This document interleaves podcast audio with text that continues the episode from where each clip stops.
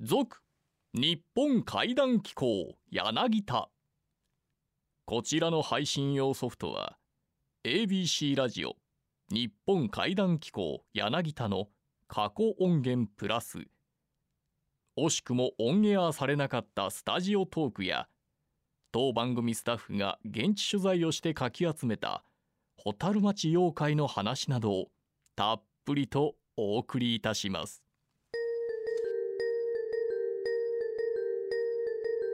センター八妖怪です。あの和歌山県新宮市の住宅街に忽然と現れる不思議な森の話でご存知ですか？正式名称は新宮井の沢浮島植物群落って言うんです。まあますますわかんないですよね。一辺の長さが71メートルの正方形。これ大きさ。コンビニの大きさがおよそ100平方メートルなんで約50店舗。これが島なんですよ実は。これがなんと沼の上にプカプカと浮かんでる不思議な島が和歌山県の新宮市にあるんですよ。だからあまりにも不思議な島なんで1927年の昭和2年国の天然記念物として指定されてるんですよ。で現在も島の中には遊歩道がこう整備されてて歩くことができるという。戦前まではこの広い沼をプカプカって漂ってたんよ。まあ戦前までは台風があったら右に左へ動いてたっていうそういう島。あのこっからは柳田の想像です。本来この浮島は大きな大きなビート板やったらこの森の真下には沼の主が抱きかかえながら生きてたらおもろいなと思っていたら怖いやろなと普通の島っちゅうんかね浮島って言われてるんやろうけども、まあ、そんなたわいもない妖怪です。というわけでこの後は ABC ラジオ日本怪談機構柳田第18夜の放送音源をお聞きください。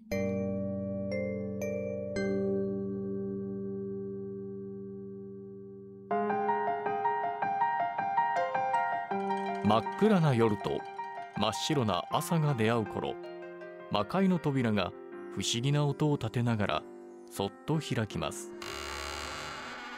ゆっくりとゆっくりと扉の中へ足を踏み入れてみてください。日本怪談機構柳田。この番組の任務は古から伝わる豊かな文化民族学を創始した柳田国夫イズムを継承するべく全国各地に埋もれている怪談奇談地元だけに脈々と伝承されている言い伝えなど我々の理解を超えた非科学的現象を音声データとして100年後の未来へ残すこと。本日の夜勤担当者は民族と怪異の関わりを求め続けて半世紀。怪談界の音体堤邦彦さん。日本妖怪伝承。ここでは知ってそうで深くは知らない妖怪伝承の基本の木をレクチャーしていきます。本日のテーマは江戸時代から伝わる奇妙な因縁話振袖火事物語は17歳の少女が偶然見かけた美少年に一目惚れしたことから始まります。寝ても覚めてもその美少年のことが忘れられず彼が着ていた服と同じ模様の振袖を作らせたという。その振袖を抱いては彼のことを思う日々。しかし少女は儚く死んでしまう。悲しみに暮れる両親は娘の亡骸に振袖を着せてやってほしいとお寺に持ち込んだのですが。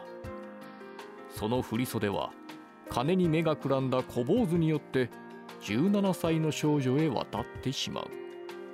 ところがその娘もほどなく死んでしまい振袖はまたまた棺にかけられ同じお寺に運び込まれてきたという。振袖にまつわる怖いお話をじっくりとお聞きください。今日はですねあの身近なもの生活に使うもの特に江戸時代に遡った話をしたいと思うんですけども階段の中にね着物に関わるものって結構あるんですね。で一つですね江戸の着物に関する話で有名なやつはですね振袖火事っていうのがあるんですね。振袖火事とは何か、まあ、いろんなことがあるのであの話には揺れはありますけれどもお話としてはですね江戸はね火事が多かったんですよ。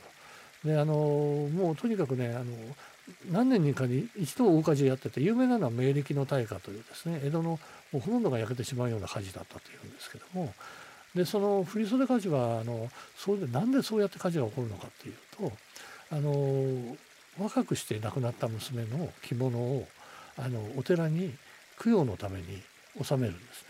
でそうでないとさっきの話のように幽霊が出て出られたら困るというので供養してください。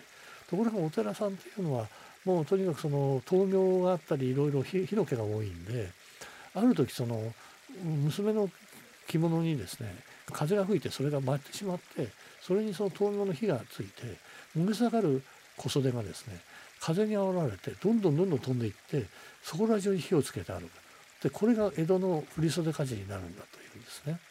でその中にはあのこの話にから絡めて八百屋大七という人がいて八百屋大七はあのこれは歌舞伎などで有名になったあの人物で、まあ、実在の人物のようなんですけれどもあの何にした人かっていうとあの、まあ、先ほどのお話のように火事が多いので焼け出されて避難所に行く人たちがいるんだけれどもこの八百屋のお七という娘が避難所に行ったらあのとても綺麗なあのその寺のあの係の若い男の人がいた。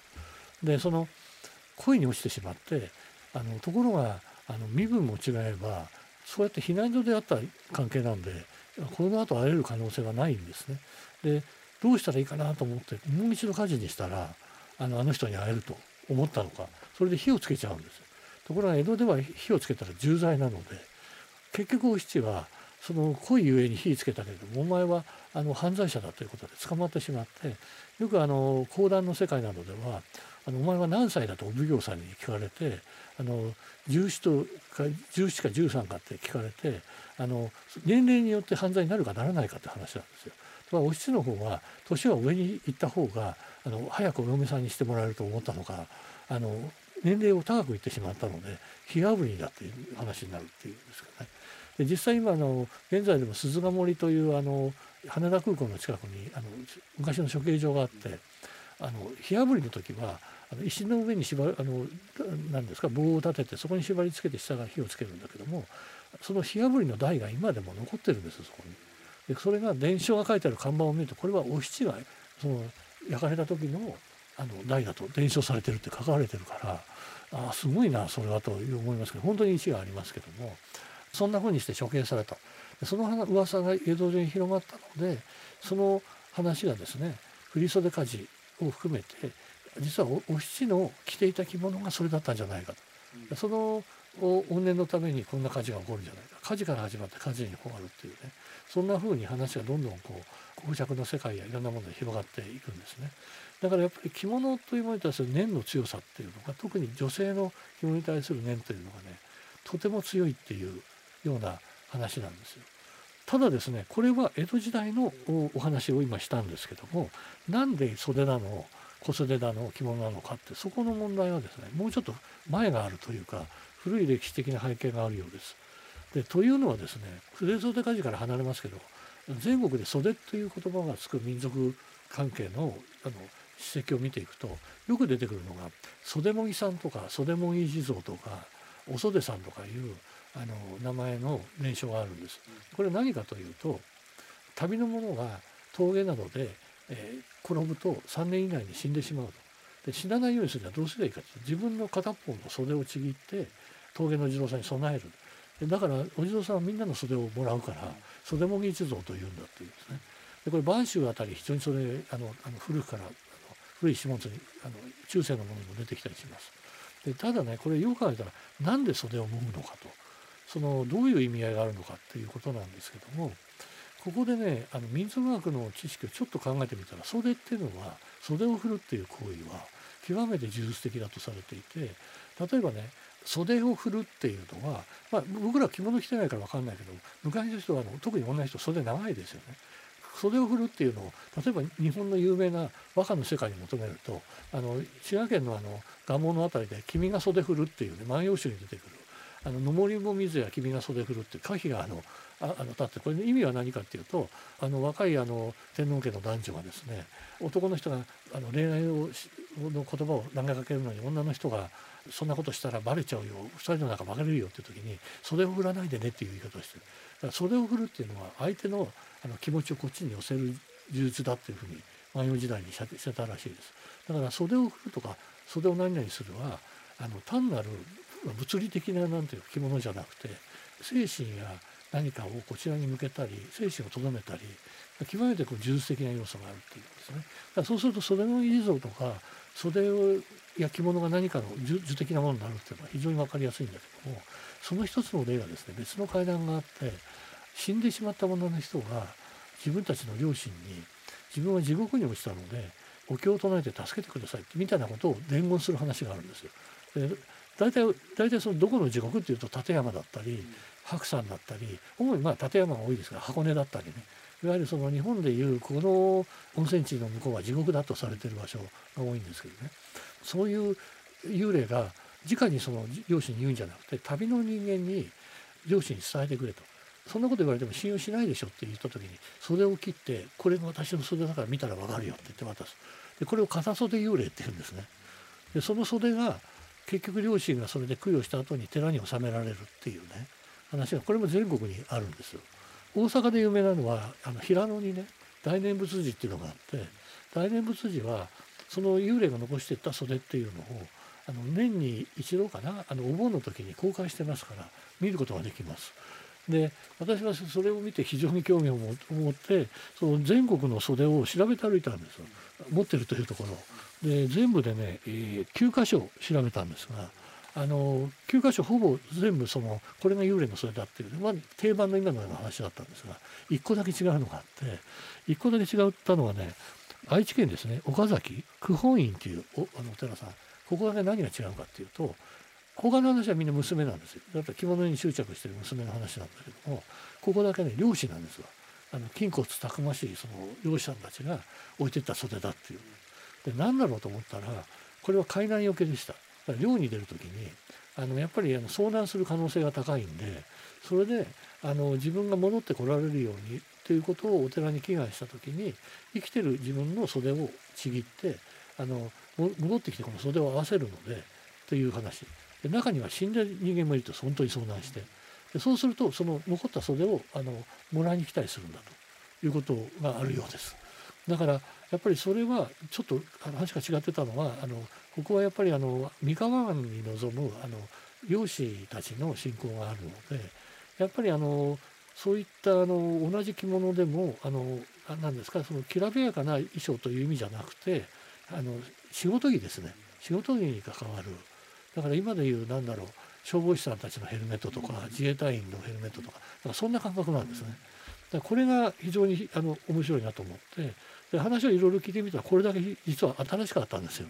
明治になってからの話だった。だからあのやっぱりそこが江戸時代と明治時代で同じ物事なんだけど着物に対する感覚がこうちょっとずれがあるのか。もう明治でその洋装の時代になってそれでその鹿鳴館みたいなことをやってる時に今更着物でもないでしょってなったのかもしれないしよく分かりませんけども。だからまあこの先ですね僕たちが身の回りにあるもので大切なものは何かっていうものを考えるとそれがこういうアイテムになってくるんだとしたら何なんでしょうねこれから先はね、うん、きっとあのそれがあの分かるようになるんだろうと思いますけども、まあ、何だかちょっとそれは今は謎にしときたいと思います。現在過去未来つわものどもが夢の後1656年江戸史上最悪の惨事となった明暦の大火の出火原因がいわくつきの振袖だったかどうかはかなり疑わしい。だが10万人以上もの犠牲者が出たことは紛れもない事実である。この後はこの世とあの世をつなぐホットライン。牛蜜時の黒電話。全国各地に伝わる地元怪談地元伝承をお送りいたします。ここからは兵庫県尼崎市在住の怪談作家宇津呂鹿太郎さんに加え当番組の放送作家柳田浩二の2人が全国各地に伝わる地元伝承をじっくりと聞いてまいります。本日電話出演してくれるのは当番組2度目の登場山にまつわる不思議な話や体験談を集めた取材本3回で注目されているフリーカメラマンの田中康弘さん。今回は石川県白山市の山中で遭遇したという不思議な不思議な体験談をお聞きください。えーと、私は日本各地のあの、まあ、漁師の方にいろんなお話を聞いてるんですけども、えー、永田泉さんというもうあの凄腕の漁師さんがいましてねこの方面白いのは、えーと初めまあ、初めてからはまだそんな経ってないんですけども、まあ、山がまず歩けるというのと勘がいいんでしょうね。で地元の人たちと熊打ちに行った時にね真っ先にまず見と見つけてるんですね。熊がいる穴を。であれあそこの穴は熊がいるんじゃねえかっていうことで覗きに行ってるんですよ。そういう方。そしたらもう頭突っ込んだらもう眼鏡がバッと曇ったのでああこれここ熊いるわっていうんで仲間のベテランの漁師たちを呼んできてあそこに熊がいるからってでも誰も信じないんですよね。初めて熊狩りに来たやつが分かるわけがないからそんなわけねえだろって言っていやでも絶対いるって言うんでじゃあってんで確認に行ったらいるんですよ。まあその熊は仕留められるんですけどもまあ、その後散々怒られたと、いきなり顔を突っ込むんじゃないと、まあ、事故起きるとも自分たちの責任にもなるから、そういうことはやめろって言って、かなり怒られたっていう、まあ、そういうつわものなんですけどもね、まあ、この人はですね若い頃に、えー、山でバイトしてたんですよ。まあ肉体労働系なんですが、白山連峰でね、え登山道の整備とか、まあ、そういうことをやってたんですね。で、これ、ある9月って言ってましたね、9月の半ば過ぎぐらいなんですけども、まあ、その年は非常に秋の訪れが早くて、もう気温も下がってきて、みぞれが毎日降るぐらいになってきてしまったと。で、まあ、もうこれはとても仕事できないから、まあ、いつもより早いけども、しまって下山しようということになるわけですよ。で、全部小屋にですね、避難小屋に、えー、荷物を持って行って、で、そこで、まあ、一泊して、その次の日に降りていくという晩の話なんです。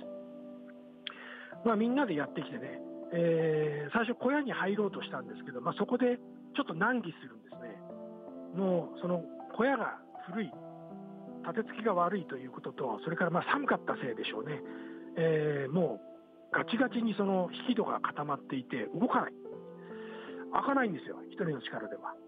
まあ、入れないと大変なことになりますからね、死んじゃいますからね、そんなところで一晩越すのは無理だから。でもそこでみんなでね、男がね、大の男が力仕事になれた人たちがね、3人も4人もかかってね、鉄棒を使ってもこじ開けるようにして、ギコギコギコって開けて、なんとか入ったんですよ。まあ、閉める時も大変なんですけどね。で、そこでやっとほっとして、なんかお湯沸かしてカップ麺食べたりとか、まあ、あのパン食べたりとかしてた。まあ、ほっとした時間なんですが。そしたらですね、なんかね、音が聞こえてくるわけですよ。遠くの方から。最初何の音か分かんなかった。鈴みたいな感じだったって言ってましたかね。でよく聞くとね、なんかシャンって聞こえるんですよ。シャンと、その定期的にシャンっていう音が聞こえると。うん、これ何の音だろうな、でも聞いたことあるよなってこう考えてて、あこれひょっとしたらあの山伏の人が手にしている杖、尺状ですね。尺状の上にいっぱいジャラジャラしたものがついてます。あれ勢いよくつけばジャーンと音がするわけですが、まあ、それをこうついてる音、それがシャーンって聞こえるんだなって思ったんですよ。だからまあ、あの修験の山ですから、山伏がそこにいてもおかしくはない。と考えたんですね、永田さんは。で、だんだんだんだん音が近づいてくる。ああ、やっぱりこれ天気悪いから、この小屋を目指してきてるんだろうなと思ったんですよ。で、小屋の前までやってくる。ああ、来たな、小屋の前まで来たな。で、今度はその、シャンっていう音が、小屋の周りで聞こえ出すんですよ。歩いてるんですね。小屋の周りを、てんてんてんてんと歩いてる。で、その度にシャンって音がする。で、そこで考えたのは、あ、これ入れないのかなと。ね、あの力仕事に慣れた男たちが3、4人がかりでなんとか開くような戸ですから、1人の力では開かない。だからこれ、入るところを探してるのかなと思ってたんですよ。で、一周してまた入り口のところに来た、シャンっていうのが、だからこれ、開けてやった方がいいんですかねって思ったんだけど、誰も動こうとはしない。なんかやっぱ、ちょっと違和感が怖いんですよね。本当にこれ山伏かよっていうような。た次の瞬間今度は屋根の上でドーンと音がしたえってこう上見ると歩いてるんですよだからミシッミシッシャントンミシッミシッシャン。ああこれ上に上がってるよ。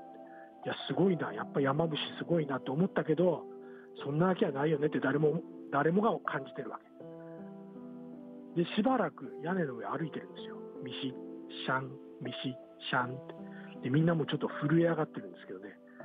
でその音が聞こえなくなったんですよ。あいなくなった。よかった。と思った瞬間にあのガチガチでもう開けるのに非常に苦労した戸がねシュンと開いてパーンと開いたんですよ。ありえないんですけどね。でそこからもう猛烈な吹雪。ゴーッと。でもその瞬間にみんなもう顔全部伏せて念仏唱えてたって。でどれぐらい念仏唱えてたんでしょうね。まあ数分だとは思うんですけどね。何秒法蓮華か生打仏か分かんないけど念仏唱えてた。そしたらまたシューパシーンと閉まったんですよ。戸が。でもねしばらくやっぱり誰もね顔を上げられなかったって言ってました。まあ、これもね一体何者かっていうのは全く分かりません。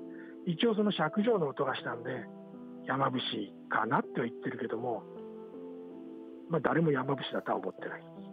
これは何だったんでしょうね。そういうお話でした。あの山に入られた時にねはい。普通にまあいわゆる下半身ですよね、はい男性が。下半身をこう見せると山の神さんの、女性の神さんが喜ばれるとか聞いたこともあるんですけど、それはそれは普通ですね。あやっぱそうなんですか。私も最初からと山行くときはまず最初に立ちしょんべんをすると。はい。そうやって見せるんだという。そうですよね。だからそれでなんか自分を認めてもらうみたいな。そうですね。ことってき喜ばせるっていうふうに私は聞きましあたけど。僕もそうです。はい。だからそんなことしたら失礼に当たるんじゃないかと思ったんですけど。初めて漁に行く若手がいるときはその若手を裸にしてうん。山に放り投げるっていうのも昔はあったそうです。から、あでもなんか僕近いことは聞いたことありますねそれ、うん、はい。これあの、まあ、関東地方の山でも結局獲物を取ろうと思ったら、はい。もう下半身全部さらけ出してうん。振り回すと山の中で、はい。そうすると獲物が取れると。へーそういうことを言ってる神奈川の方の人たちもいました。やっぱあるんですねそういうことがありね。い。や今ホッとしました。いやいや僕ずっと聞いてたんで。ねはい、いやあるんですねやっぱりそういうことって。ありますねはい。なかなかネットやのあの新聞には載ってないですからねそそんな情報が。まあそうですね。はい。すいませんありがとうございました、はい。田中さん、はいありがとうございました。はい。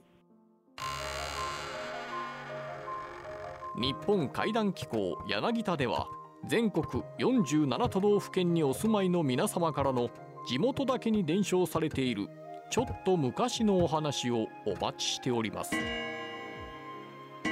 先は郵便番号530-8013 ABC ラジオ日本会談機構柳田。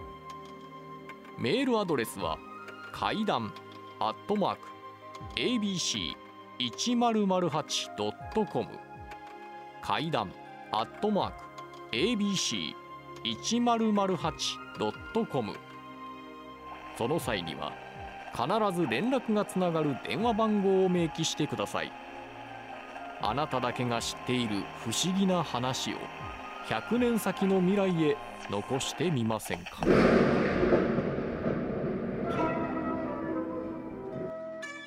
日本怪談機構柳田もいよいよ終盤。今週も夏休みスペシャル企画。あなたが知らない日本のオカルト史の第6弾。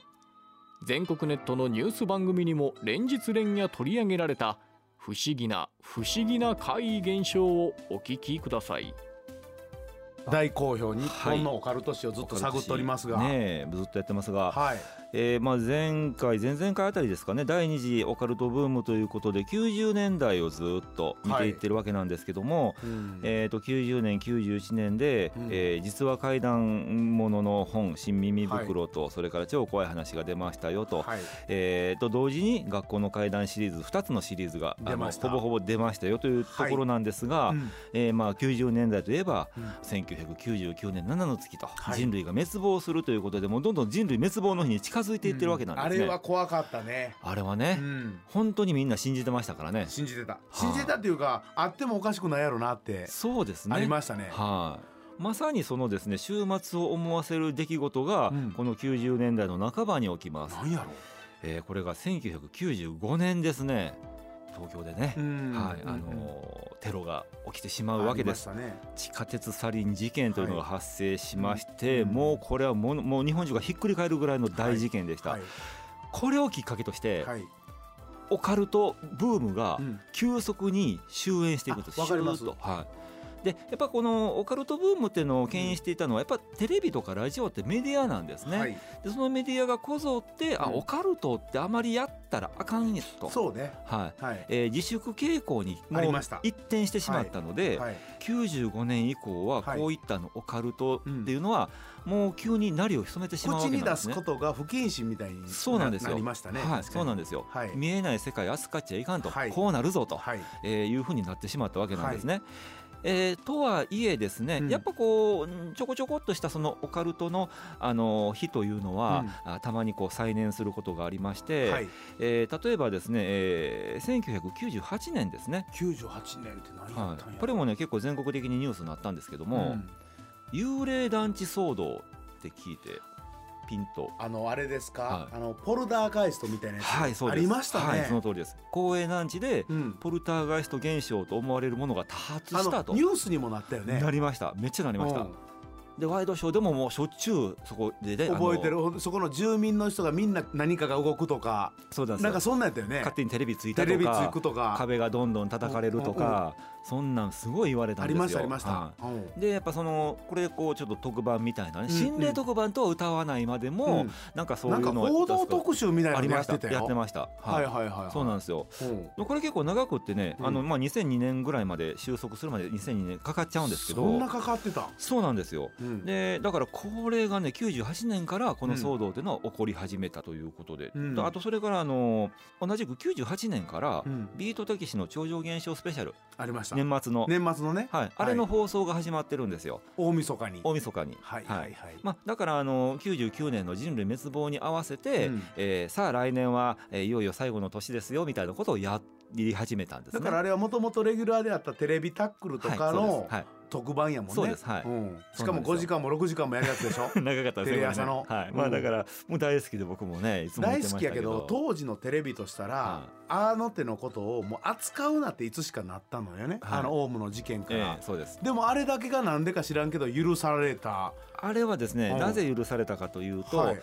肯定派と否定派があいたいたいたいた、はい激論を交わすという体だったのでだから全肯定しませんよと否定派も出して、えーバランスを取りながらあーやりますよっていう体だったからこそあんな特番がだからあの組めたんじゃないかな。大杉教授とかそうですはい。ヒーローやったや。そうですね。いたいたい。た、はいもう全部否定しまくると、うん。はうんいや否定してたな火の玉とかで喧嘩してたいね。ねしてましたね、そうなんですよ。もう全部ねもうポルターガイストも、はい。超能力も、はい。えーそう UFO も、はい。えー全部もう否定しまくって幽霊ももちろんちょうどだから匿名リサーチとかが始まった頃そうですね。それもやってましたね、はい。科学的に検証するという、はい。はいはい。そうなんですよ。だからやっぱテレビ局は、うん。もう単にこう幽霊現象を紹介するってだけではなくてそれを科学的にえー解明したりだったりとか、あー一体何なのかというのうん。をねあの探っていくみたいな、はいはい、えーいうようなあー形にしてですね、はい。あのこういった番組はなんとかこうお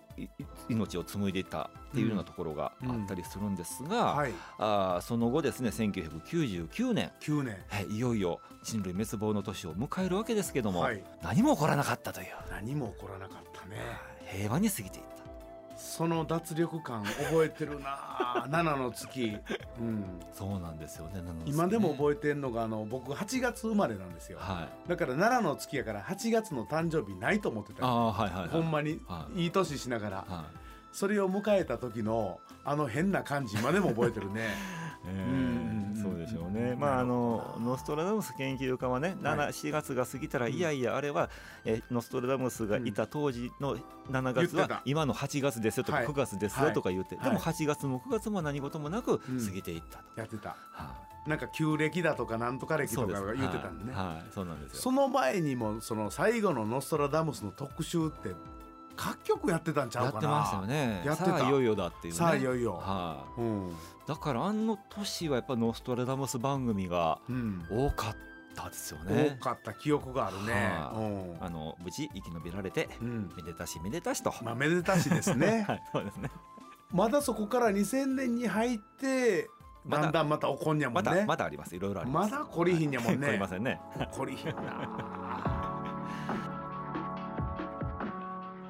百鬼夜行の魔物たちが真っ白な朝に少しずつ少しずつ飲み込まれていく頃。